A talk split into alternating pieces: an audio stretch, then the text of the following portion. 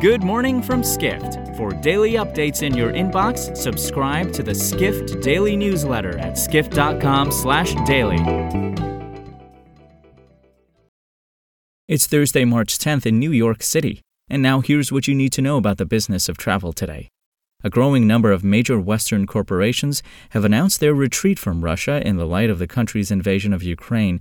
But what decisions have some of the world's most prominent hotel companies made about conducting business in Russia? Four industry giants have announced their freezing development plans in the world's largest country, writes hospitality reporter Cameron Sperance. Hilton, Hyatt, and IHG Hotels and Resorts announced on Wednesday that in addition to freezing development in Russia, they're suspending investments in the country. Hilton and IHG also closed their corporate offices in Moscow, while Accor is halting all planned openings in the country.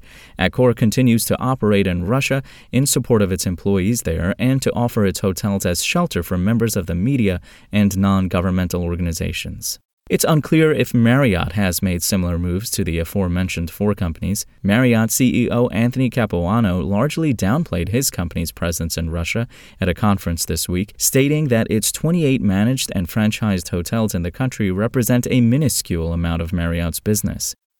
Next, the ongoing pilot shortage in the United States has complicated any path to the airline industry making a full recovery this year. An executive at the country's second largest regional airline believes the problem will continue to get worse, writes airlines reporter Edward Russell. Joseph Allman, the chief financial officer for Republic Airways, said at a conference earlier this week that he foresees the shortage being at its worst in the second and third quarters of 2023. Allman expects the U.S. aviation industry to be short roughly 8,000 pilots next year, while management consulting company Oliver Wyman projects a shortfall of 12,000 pilots. Russell writes the pilot shortage represents a problem much bigger than a specific quarter or two for the aviation industry, citing pilot shortages that have already caused several small cities to lose flights from major carriers. Finally, as business travel continues its recovery, company travel managers are facing greater pressure to reduce the carbon footprint of their employees' trips. So, corporations are increasingly turning to electric car rentals in an effort to conduct more sustainable business travel, reports corporate travel editor Matthew Parsons.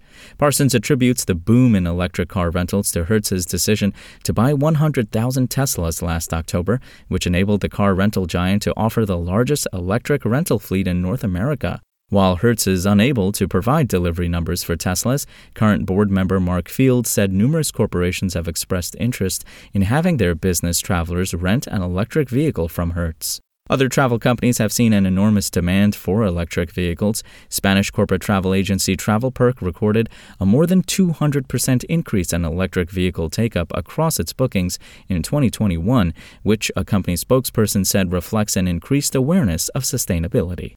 For more travel stories and deep dives into the latest trends, head to skift.com. To find these stories and more insight into the business of travel, subscribe to the Skift Daily newsletter at skift.com/daily.